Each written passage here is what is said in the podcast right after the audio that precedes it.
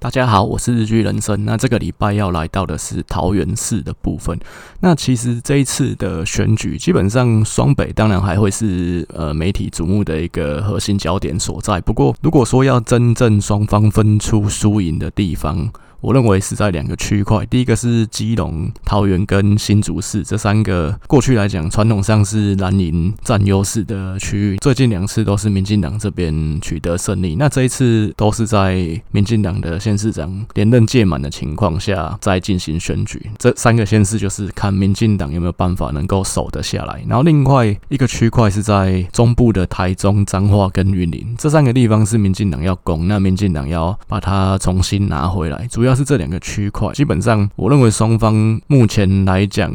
输赢还是有一些悬念的地方，大概就是这六个县市。那其他地方目前看起来输赢，我觉得是都还蛮明显的啦。桃园这边双方人选的部分，我这边也要先说明一下，因为之前是初探片，我会尽量把呃双方有可能选的人选尽量都提出来做讨论。那现在这边已经进行到第二轮的分析的话，我这边就是会会谈的就是双方最有可能的人选。跟我后面做 PK 的人选也是双方最有可能的人选。以目前来讲的话，民进党这边我是认为说，因为之前初探篇我是把林志坚视为是一个蛮有可能的人选嘛。但是因为初探篇是去年的七月写的，那过了一整年的时间，其实疫情的部分是没有缓解。所以说以现况来讲的话，林志坚他是新竹市长嘛，目前其实各个县市长也不太可能有一些可能职务上的变动。毕竟目前来讲，不管是内阁的人事也好，或地方上的人士，其实基本上都还是稳定为原则，所以说相对来讲，林志坚第一个不太可能入阁，再来也不太可能说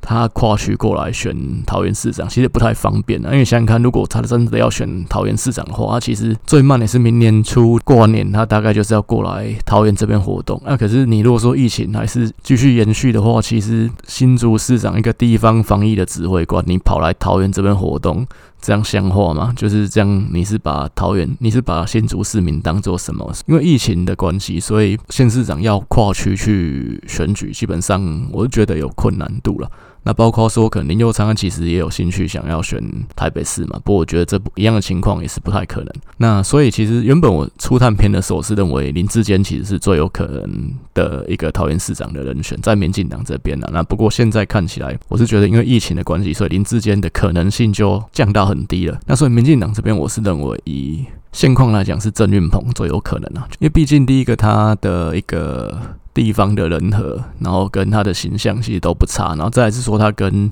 郑文灿其实关系也还不错。那因为毕竟两个先后之前有提过，他们先后都当过民进党的文宣部主任嘛。那当然媒体其实在点兵点将，其实都会讲一大堆人选的，不过很多其实基本上都是烟雾弹，都是那种该怎么讲误导向，基本上就是不太可能是这些人嘛。你像说媒体有点名。第一个黄世卓，再来是什么郑宝清？其实郑宝清第一个年纪大，第二个他上次桃园市这边的立委也选输了。那你说他有可能选市长？我认为不太可能。那黄世卓也是一样啊，其实他连立委。好像也都没选上过嘛。桃园这边立委啊，他好像选过一次，那也是没选上啊。他能量当然也是不够，所以这两个基本上一定是 B 卡嘛。那你要会一直拿他们出来讲的，一定是蓝营媒体嘛。基本上这两个人，我觉得想都不用想，一定不可能。所以民进党真的没有人啊，不然的话不太可能这两个人。国民党这边的话，我这边是用议长邱医生来作为一个预设的候选人。其实我是认为蓝营这边最有实力选的应该是鲁明哲，就是中立这边的立委鲁明哲。不过因为鲁明哲他是。比较尴尬，就是他二零二零才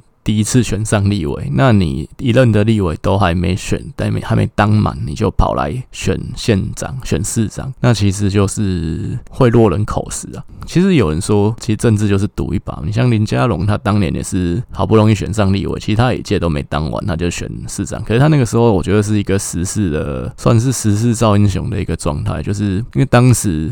就是太阳花学运之后，那绿色这边的一个气势整个起来，那当时的一个状况，加上他蹲点的够久了，所以比较不会有人讲话了。你说鲁明哲的状况，除非说真的是十拿九稳，如果说他就是这一局就稳赢的，那当那他当然可能就是会冲这一把。可是如果说不是稳赢，那可能是六四波，甚至可能是五十五比四十五这样的一个状态。我觉得稳一点的话，他其实不会去选这个市长，因为如果万一他真的不幸落败，那可能连立委的位置都会被挑战。我说被挑战，因为中立算大大中立，大家可能认为他就是一个铁杆蓝的选区，你说谁会挑战？诶、欸，这个挑战不是只有来自外部啊，还有来自你阵营内部也有可能。所以你如果市长不幸选输，其实第一个面子其实就不太好看。然后再就是说，你的立委选区也会遭受到可能同党同志，包括现在的一些呃市议员，就是这些后浪去挑战你的位置，包括可能邱医生也是有可能。所以说，其实以鲁明哲的状况来讲，第一个现在大家会对于这种。一任都没做满，然后就做一半落跑，因为韩国瑜的关系，这种东西也会被拿出来放大去看啊。万一你又没有选上，那其实你的这个立委的一个位置，你要继续选连任，可能你的立场也会比较没有办法维持得住，这样子就是在党内也会被其他人给挑战，所以其实有可能会就是两头空啊。以他才刚选上立委，年纪上面其实也还有时间的情况下，我是觉得卢明哲应该不会。就是这么急着要选这一次的一个市长，国民党这边放诸其他人选，其实看起来目前来讲动作最积极的人，应该就是议长邱奕胜。那邱奕胜其实他当议员非常非常久的一个时间，他第一次当选那个时候还是桃园县，第一次当选桃园县议员的时候是一九九八年，其实他已经六六连任了。那当桃园县议员大概超过二十年的一个时间了，所以他其实基本上很资深。然后再来是说他当议员当了这么久，那他也同时当了两任的副议长跟三任的议长。从桃园县还是最后一次还是桃园县的时代，到桃园县升格之后，他一直都是议长。所以说，其实基本上他的基层实力应该是不容置疑的。那他的选区一样，跟卢明哲一样，都是在中坜，基本上也是一个比较深蓝的区域。所以基本上他是一个强力的地头蛇。那我们知道之前像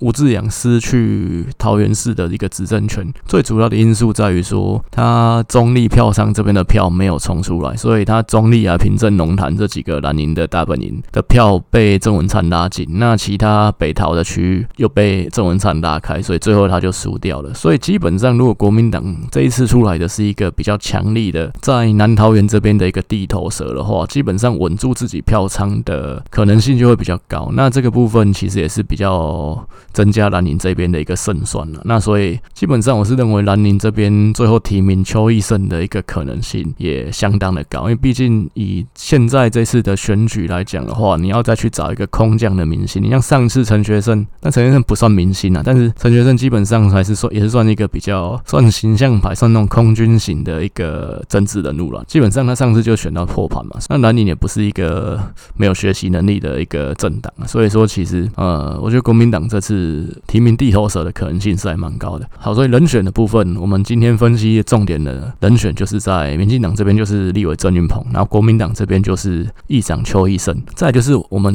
来讨论就是桃园这边的基本盘的一个部分。那桃园的基本盘呢、啊，基本上一样，就是我的算法还是再讲一次：韩国瑜的得票乘以九十五趴，然后蔡英文的得票乘以六十趴，这是。用去年选举的结果去回推各个县市的基本盘，那南宁这边的话算下来大概就是五十万三千票左右，那民进党这边就是四十三万一千票左右，所以大概像双方的差距是七万票了，就是五十万对四十三万，大致上算起来是这样。中间选票的部分大概有三十三万，比例上来讲的话，大概就是蓝的这边是四十趴，一样也是四成，然后绿的这边是三十四趴，大概就三分之一再多一点。中间选票的。部分有二十六趴，也就是占大概四分之一再多一点这样子。这个大概是桃园这边的一个占比，蓝营基本盘是大概是四成，然后绿营这边大概是三分之一。然后中间选票大概是四分之一这样的一个比例。那不过这个差距基本上我是觉得桃园这边是其实跟过去比起来是有在缩小的。因为你看，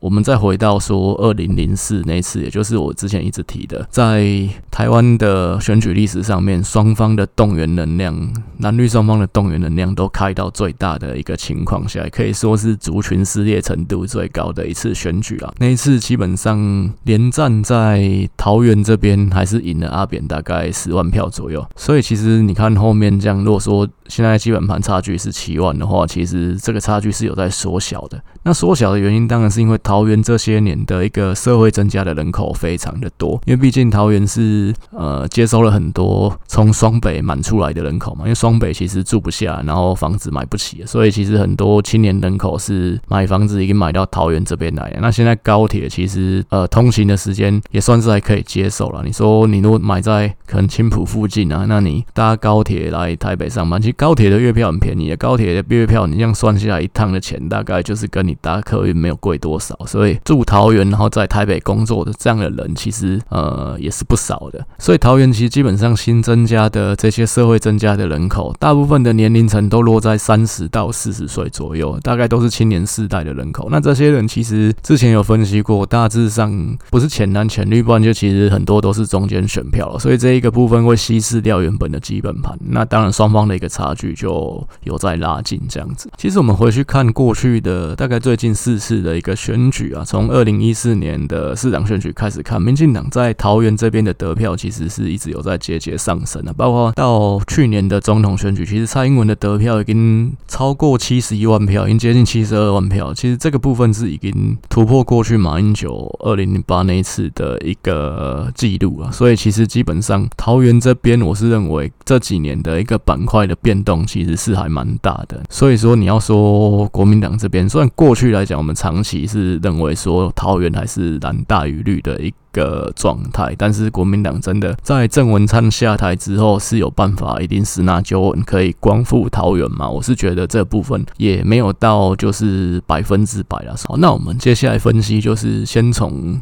因为桃园。目前的执政党还是民进党，所以这边这次啊就先从民进党这边开始谈。那刚刚有大概分析过，其实民进党过去之前，我是认为林志坚比较有可能，因为林志坚第一个他的年纪也还算蛮年轻的，还不到五十岁。那他当过两任的新竹市长，那桃园跟新竹又有算是地利之便，就是在隔壁而已。你当了两任新竹市长，你再往上攻直辖市长，基本上也是一个蛮合理的一个生涯规。规划了，对他来讲，对民进党来讲，我觉得都是一个好的安排。有人会认为可能入阁比较好，可是入阁毕竟民进党下一次二零二四也没有说百分之百可以当选，可以继续执政啊。那你那再演，你那个这个位置当然就没了嘛。所以选举得到的位置才是最稳的啦。然后再来是说，你基本上我是觉得从政这种事情啊，有政有战有人气啊，你选举赢的部分才是你真的。你拿到手的筹码，你可以攻上一个直辖市的市长，其实就是代表你从政是一个有达到一定程度的一个高度了。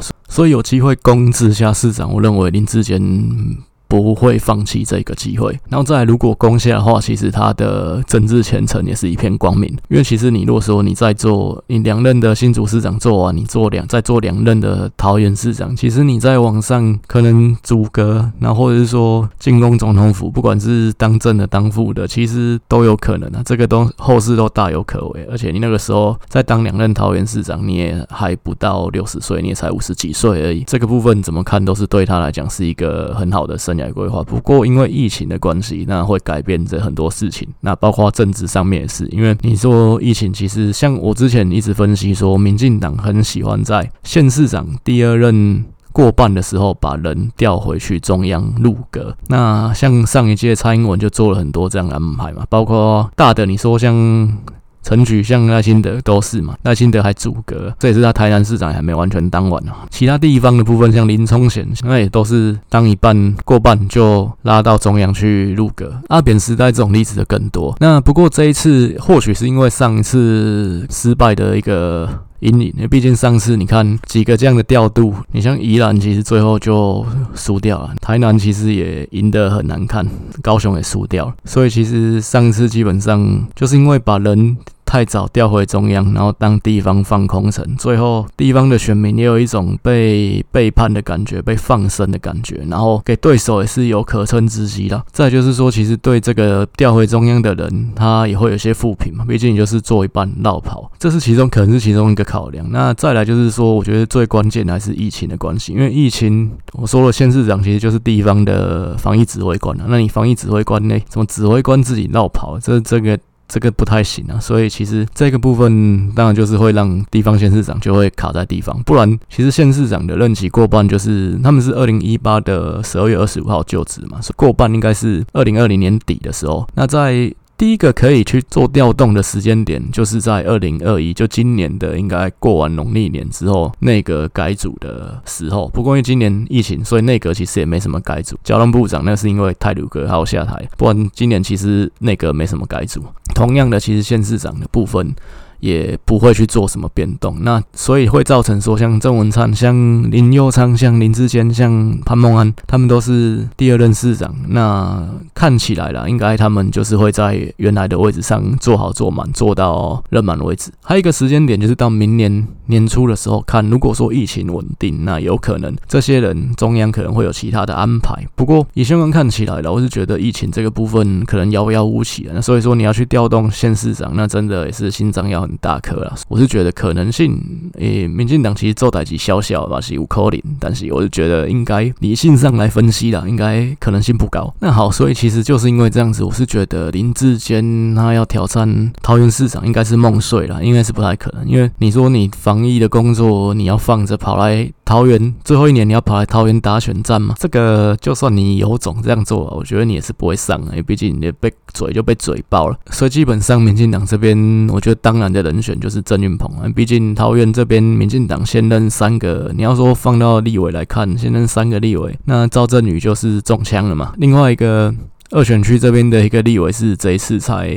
新当选的，所以怎么看就是郑运鹏啊。那郑运鹏他有一些优势啊，就是第一个长得帅嘛，然后再来就是他跟郑文灿关系好，然后跟蔡英文关系也不差啦。再来就是说人和的部分，那当然是没有问题。然后地方上面的话，他也当了两任的立委，也都选上了。基本上在北桃园这边的一个基层实力，应该也不会算到太差啦。就是他的一些优势。当然郑文灿可以选到赢。是因为第一个，他这个人身段很柔软；再来就是说，他其实跑选战也跑得很勤。郑运鹏有没有办法跑到像郑文灿这样的一个程度？又是觉得选举这种事情呢、啊，其实基本上除了台北市陆战的成分都会有一定的程度啦。陆战的话，基本上就是比看你谁跑选举跑得比较勤啊。你像当年二零一零的时候，苏家全为什么在台中给胡志强造成这么大的一个威胁？因为他跑得勤啊，很多胡志强没去的地方他。都去了，那这部分其实台湾人见面三分情啊，所以基本上我是觉得选举这种事情，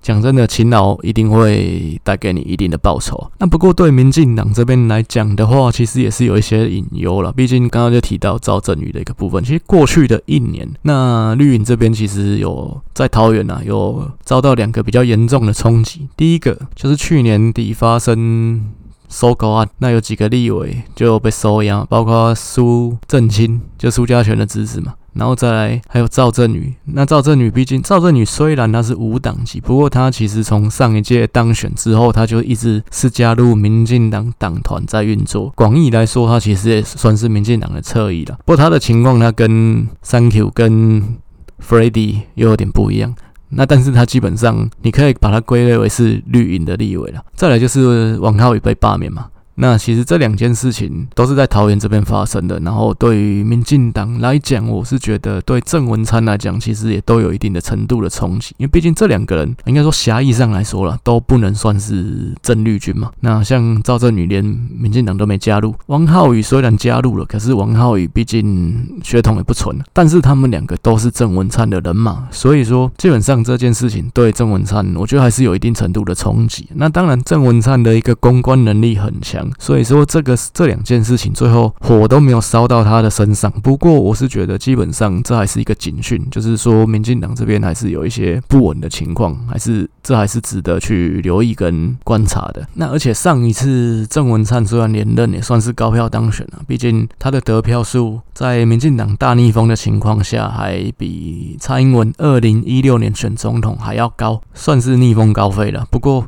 他的对手是陈学圣啊，那陈学圣就不是一个在地实力很强的人，基本上陈学圣就是选到破盘了。所以说这一次的对手，如果就像我刚刚提的，不管是卢明哲也好，邱医生也好，他们都是很强力的地头蛇，就等于说其实对手的档次提高了一个程度。那你这边的选手比起来，当然我是觉得现况看起来。郑运鹏还是不如郑文灿嘛，所以基本上对民进党怎么看都是有一点此消彼长啊。那所以郑运鹏的一个选情的部分，我是认为基本上还是很考验他的。自己跑选举的一个角力了，然后跟就是郑文灿这八年的经营，那到底桃园市民是怎么看待？那更重要的是未来一年的一个政治风向怎么的变化？如果说政治的风向是有往有利民进党这边的方向去发展的话，那当然郑运鹏的一个部分选情才会是往比较好的一个方向去走啊。那同样的，刚刚开头提到的这一次激战的六个县市，北部的基隆、桃园、新竹。这三个民进党现在的执政是你要守住，台中、彰化、云林这三个你要攻下。其实这六个县市基本上这看目前看起来了，民进党可以占得到上风的只有云林啊，其他五个县市目前看起来都还是占下风。这个部分就非常考验未来一年民进党的一个执政的成果。如果说真的疫情可以控制，然后各方面其实都是往好的一个方向去发展，然后民进党其实自己也没有干什么白痴的事情自爆，这五个县市就比较会有胜算。不然，如果说风向又是往不好的方向去发展的话，我觉得这五个县市看起来是比较凶多吉少一点，也是一个比较值得去担心的。对民进党来说了，不是对我来说，对民进党来说也是比较值得去担心的一个问题。那再来，我们分析蓝营这边呢，因为刚刚提到卢明哲，他如果说这次就跑去选的话，也是一样会落一个落跑的。骂名，那这个部分我是觉得啦，以若要求稳的话，他还有时间可以等待。我是觉得他不必急在这一次，除非说真的十拿九稳，就可能诶、疫情爆到乱七八糟，然后或者说民进党自己又自乱阵脚。那看起来风向一切都是非常有利蓝营这边，不然我是觉得卢明哲应该不要在这一次就跑出来选。虽然说纵观蓝绿，他是各方面实力跟条件都最强的一位候选人。邱奕胜这边那不一样，因为邱奕胜他资历还是比较深啊。再就是说他当议长也当了三届，所以其实他选，我觉得他有积极的想要去争取这个部分，也是非常的可以想见的。邱奕胜的情况，当然就是说他的基层实力非常的强。尤其他强的又是在蓝营的一个优势区。那如果说你蓝营这边的票可以冲出来，那当然对蓝营是就是有帮助。因为桃园的一个态势看起来就是北桃，北桃就是桃园市周边嘛，包括芦竹啊、龟山这些地方。那芦竹、龟山其实是比较算新兴的区域了。其实新的建案、新搬来的社会增加的人口也都不少。那这边其实北桃的部分就是本来就是比较偏本省人的一个比例比较多的一个地方。那北桃。这边基本上。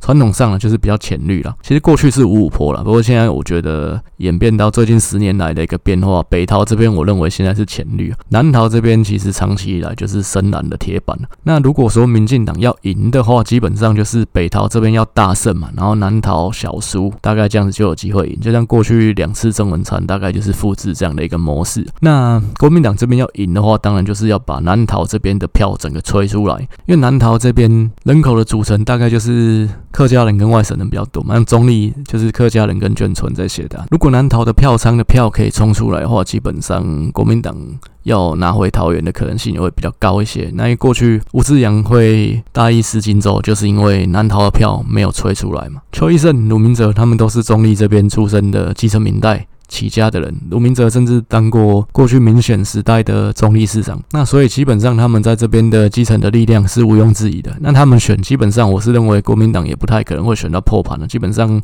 基本盘一定是吹得出来，这部分也是没有问题。所以基本上国民党要赢的一个策略就是南桃这边的票仓的票能够吹得出来，能够在南桃取得大胜，那当然赢的机会就会更高。所以基本上看起来，我是觉得邱奕胜也是一个现在现看来也是现况看起来也是算是。踌躇满志啊，因为他，我觉得他自己应该也觉得自己胜算蛮高的，因为毕竟传统上，你说你在地方选举选了二十几年的人，现在看起来你也是觉得说桃园就是一个蓝大于绿的地方嘛。那我又是一个地头蛇，之前那陈学生这个这个外面来的这个这个选书，那当然 可能大家会觉得诶、合理嘛，毕竟毕竟蓝的可能都没有很挺他。那可是你说你是堂堂的议长，而且干了三届的议长，二十几年的议员，我就问一句。请问 邱医生要怎么输？当然，这看起来，我是觉得目前看起来，我也真的不知道他要怎么输啊。不过，不过这凡事都有万一。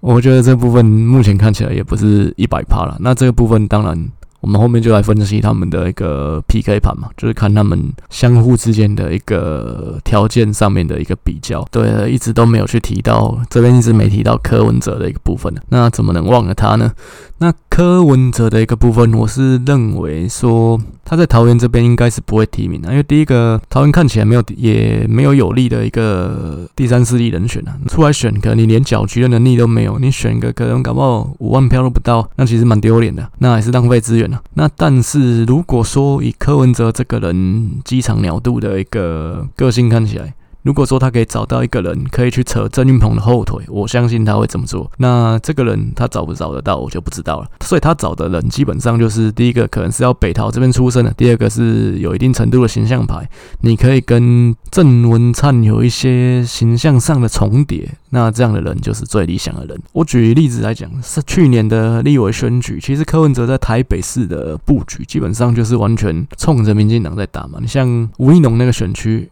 那吴怡农跟蒋万安基本上呢是被媒体誉为是双帅对决，柯文哲就是再去找一个，其实讲真的，那个硬硬要凑一个什么三帅，可是呢柯文哲找那个讲真的啦，我觉得你颜值来讲也没有到真的是吴怡农跟蒋万安的那个砍斩啊，那但是基本上就是冲着吴怡农来的嘛。再来是说那个松山信义那一边的一个人选，那提名那个那个妹子叫什么名字，我还真的忘了，因为真的她已经消失在历史的洪流当中了。那个基本上也是一个完全冲着许淑华来的嘛，因为毕竟许淑华基本上是一个颜值比较高的女性，那所以我就是提一个颜值比较高的女性在这边去跟你抢票。其实他为什么这样安排？因为讲真的，这些人他们本来就不是台北人啊，你为什么是这样的去做一个布局？呃，这两个人为什么不是去别的选区选？为什么就是特意要在这边选？柯文哲就是一个民看到民进党是这样提名的，他就是刻意跟着你打，那跟着你打。啊就是基本上，我只要能够强调你可能三趴五趴一点点的选票，其实就是降低你当选的几率嘛。那这个部分不可说不歹毒了。看起来以结果看起来，当然毕竟蒋万安本来就会赢的这个部分，我觉得呃吴怡农这边的这个我觉得倒还好。但是许淑华的那个部分，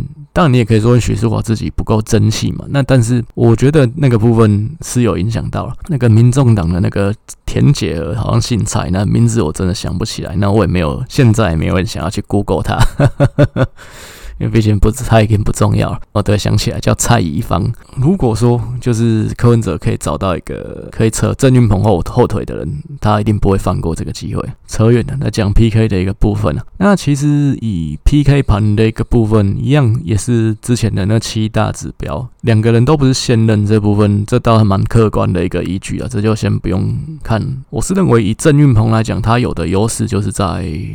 学历的部分，然后颜值的部分，年纪的部分，这三个部分其实基本上不用看，就是屌打嘛。邱奕胜的部分，他的优势在于说他是在地人，然后再就是说他资历上他已经当了二十几年的议员，这部分就是他是一个强力的地头蛇，所以这两个人其实是一个蛮强大的对比。那我特别说明一下，虽然郑运鹏他是。桃园市一选区现任的立委，而且已经当了第二任。不过我没有把他视为在地，就在地的这个部分，我给邱医生分数比较高的一个原因，还是在于说，因为邱医生就是二十几年的在地议员。郑运鹏他是台北出生的政治人物，包括他二零零四年第一次当选立委的时候，他也是台北市北区的立委。所以呢，我是没有把郑运鹏视为是真正桃园的在地人，原因在这里。然后学历的部分，虽然说邱奕胜在选举公报上的学历是中央资管的硕士，不过他大学那块是没有写的，就是他他很妙，他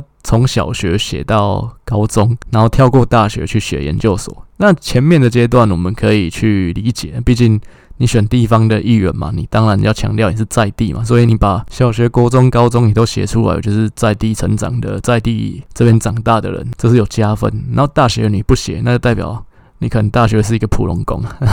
那你就可以不写它，这也可以理解。那你只写一个研究所，这研究所看起来，我觉得应该也是自事后再去进修的啦。所以其实他的大学学历，我这边在我的部落格上我就写不明了，因为毕竟真的查不到。郑文灿呢，台大土木系毕业，所以我是认为比学历这项，郑文灿绝对是吊打。这部分大概就也不用再特别去说明什么。那所以这两个人就可以说是陆军形态跟空军形态对比蛮强烈的一个组合了。我觉得最后决战的关键还是在于说，到时候的风向是有利哪一边。所以真的，民进党这一年多的执政真的是很关键，会影响明年选举的一个走向。那尤其是几个双方有一些攻防的比较焦灼的区域，像基隆、桃园、新竹。台中、彰化这五个县市真的会影响蛮大的。那你若都输的话，其实对民进党当然二零二四就非常不利嘛。那其实以桃园的一个调性来讲，但桃园过去来讲是桃园县，其实它还是比较偏向是陆战的一个成分可能会高一些些。不过这几年来，毕竟他已经升格直辖市也快要八年了，桃园的都市化程度跟人口素质其实也有在提升。那所以这一次的选举，呃，这样一个像邱医生这样一个非常地头蛇型的一个传统的政治人物，有没有办法再取得上风？这个部分其实就蛮值得观察的。那另外有一个点，其实像桃园历届的市长，就是从刘邦友被干掉之后，那桃园历届的县市长，包括吕秀莲，然后。然后朱立伦，然后吴志阳跟曾文灿，那这四个人其实他们有个共同点，就是他们全部都是台大毕业。然后再来还有另外一个共同点，就是他们全部都是台北人。像吕秀莲高中是北女的，然后另外三个人高中全部都是建中的，所以其实这个部分我是觉得蛮值得去玩味的啦。因为毕竟讲真的，那就代表说在地这件事情，可能在选县市长的这的时候，其实对桃园人来讲不是一个很主要的考量。你像这四个。历任的县市长其实都是比较精英取向一点的啦，就是在形象上面基本上也没有太大的破绽在。之前其实有提到，像选直辖市长的时候，其实选民会对于说，我觉得形象方面或者是说可能学经历方面的一个要求，其实就会比一般乡村一点的县市这个要求要来得更高一点。我举例来说，你像你像林姿妙。你要选直辖市长，我觉得那就不可能嘛。可是他选宜兰县长，他就会当选。那所以说，像这一次的两个，如果说真的就是这两个人选的话，郑运鹏跟。邱奕胜这两个人选的话，其实他们的这个本身条件的对比性其实就还蛮高的。那所以说，像这一次选举，郑运鹏有没有办法延续台大人持续在桃园市超过二十年的执政，这个部分可能就也真的是非常很蛮值得关注的一件事情。这个二十几年。吕秀莲一九九七年，一九一九九七年刘邦有血案发生嘛，到现在已经到二零二二就二十五年了，四分之一个世纪的时间。这一期节目倒数第二个部分，我们要来讨论是郑文灿的一个总统路的部分，因为上一集我们在讨论侯友谊的总统路嘛，那这个部分这一期我们就来讨论郑文灿。那郑文灿的话，其实之前有一直提到说，其实他要观察的是他在县呃市长任期过半。之后有没有可能被拉进去阻隔，去拉进中央有其他职位的安排的这一个部分？现况看起来的话，其实因为刚刚一直有提到说，因为疫情的关系，所以有这个变动的可能性就蛮小的。不过其实政治的东西讲真的变化非常迅速啦。其实其实说你要说现在就把话说死，觉得说这个部分不可能的话，我觉得也不是百分之百。有一种可能性是说到明年初，也许疫情的部分已经获得控制。可能蔡英文在调兵遣将方面就会比较有空间，我是觉得有一种可能性，因为刚刚之前其实我之前一直提到是说，台湾历来有有志大位的人，那包括连战，包括谢长廷，包括苏贞昌跟吴敦义，甚至。最近期的赖清德，只要有想要攻大位的人，那先去做了行政院长这个位置，最后都没有办法取得大位。那也就是说，其实这个部分放到郑文灿来讲，如果他先去阻隔的话，其实这个魔咒可能也会困住他。那这个部分可能就要再三思吧。那我是觉得他有一个可能，蔡英文有可能对他做的一个安排是总统府秘书长这个位置，因为这个位置其实从原本是给。苏家全的一个安排啦，因为毕竟苏家全从立法院长的位置然后做的某些爽啊，然后就下来，所以给他一个这样的位置，而且这个位置其实多半来讲是总统的亲信，至少跟总统之间的互动关系是有一定程度以上的，才能可以去做这个位置，像之前。花妈陈菊就坐这个位置也坐了一段时间嘛。现在这个位置是谁？是李大伟。李大伟是谁？李大伟就是之前阿扁时代也当过外交部长，那基本上就是一个老男男。那老男男就是说，因为台湾其实在可能国防或在外交这个体系上面，基本上大多数的人还是蓝底的啦。那民进党这一块其实不太能够在短时间内把它吃了下来，所以就必须要去倚重一些可能原本是蓝，但是又没有这么蓝，或者是愿意为你所用的人这样子，李大伟就是这样的一个人啊。但是李大伟，所以我觉得李大伟基本上他是一个过渡了，就是说，因为刚好苏家全因为他支持的关系，哎，连这个位置也坐不稳，就要下来了，就是安排李大伟去坐这个位置。那刚好因为那个时候李登辉也刚好那个时候过世嘛，所以总统府秘书长有蛮重要的一个任务，就是要去做李登辉的治丧的这一件事情啊。如果说蔡英文有这样的一个安排，我觉得也是可以想象啊。然后再就是说。这是一个不奇怪的安排，但是。缺点就是说，总统府秘书长这个位置其实没有太多的一个发挥空间。那你如果说你是要选总统的话，你先坐这个位置，感觉看起来不会扣分啊，但是也不会加分。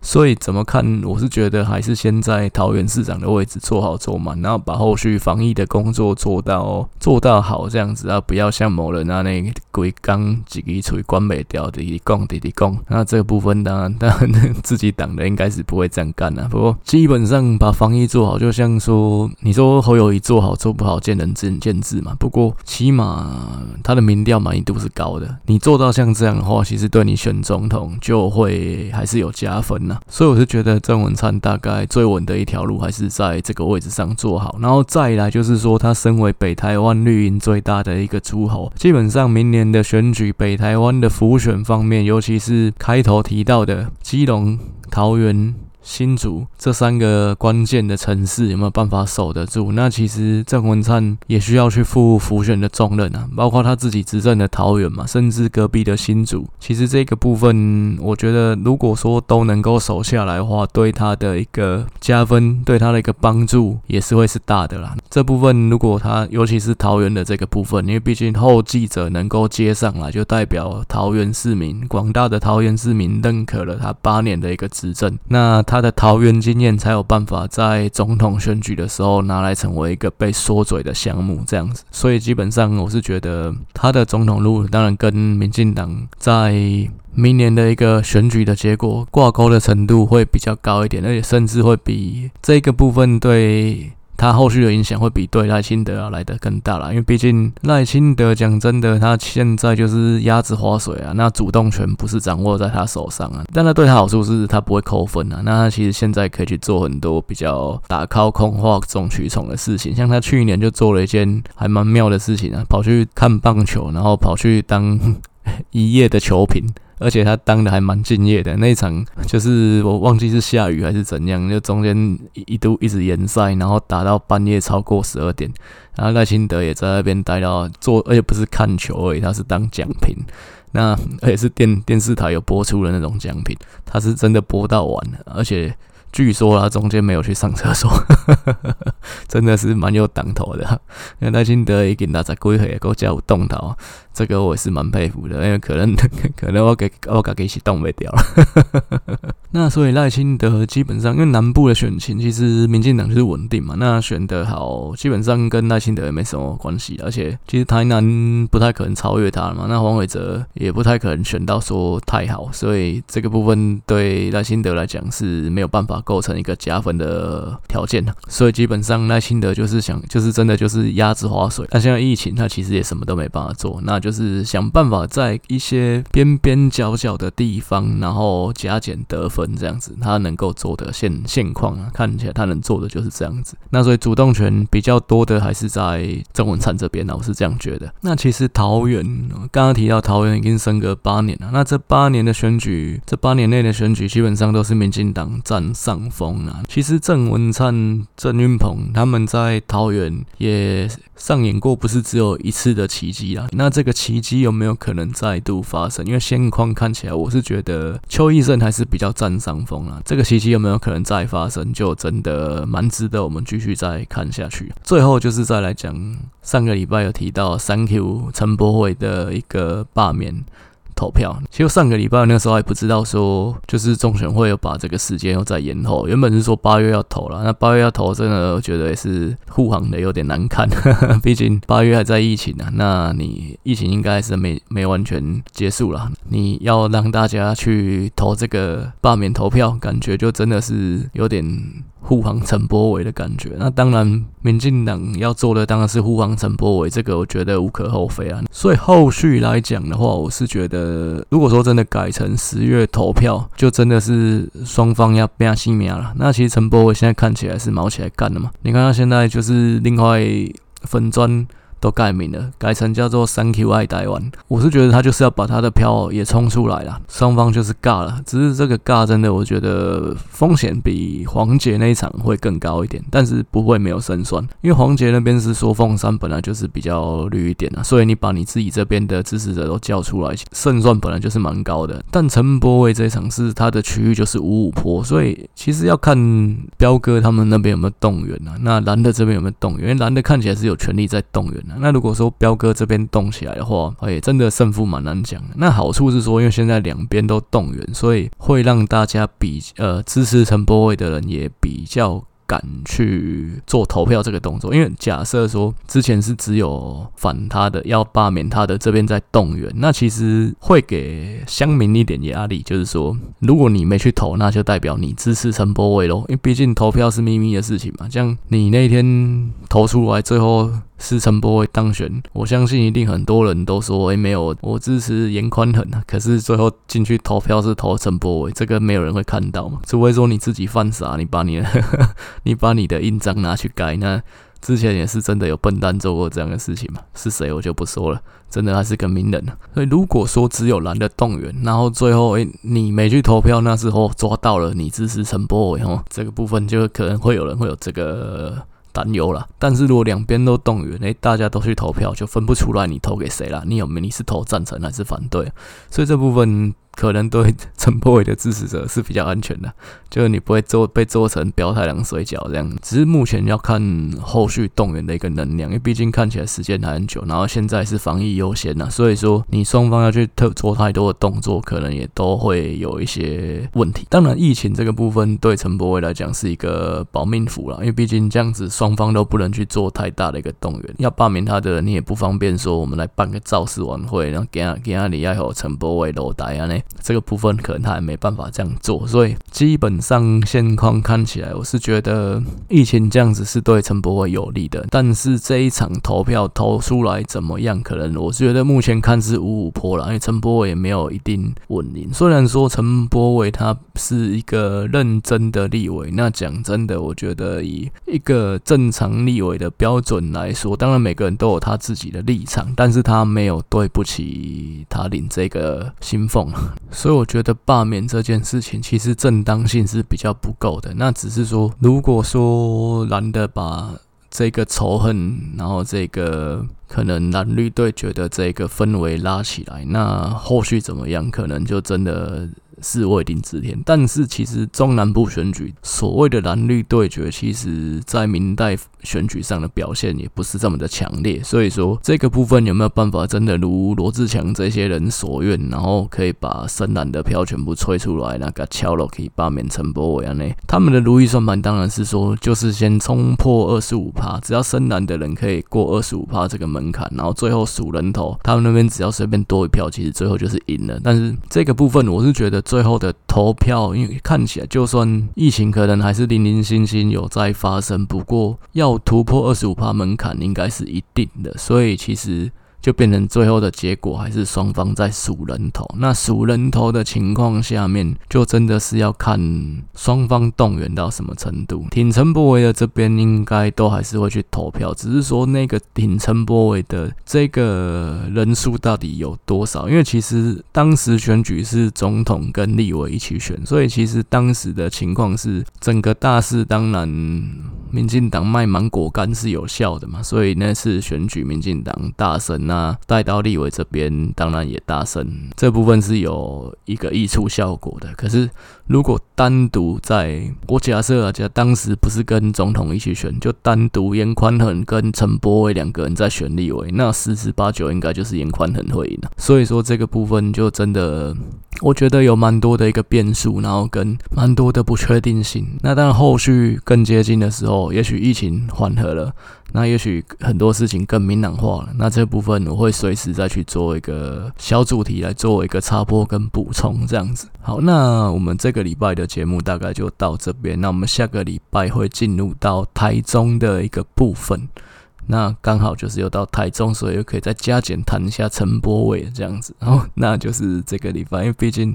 这个礼拜最后就是跟大家说声抱歉，因为真的声音听起来是比较没有元气一点的。那可能那个笑话讲的也比较少一点，就是梗也比较少一点。那毕竟就是身体有点微恙，所以有这样的一个结果。下个礼拜就是会再多塞一些梗进来，台中的部分。那台中的部分，我想应该是不用担心没有梗。那我，下个礼拜就是会进入到台中市的部分，谢谢大家。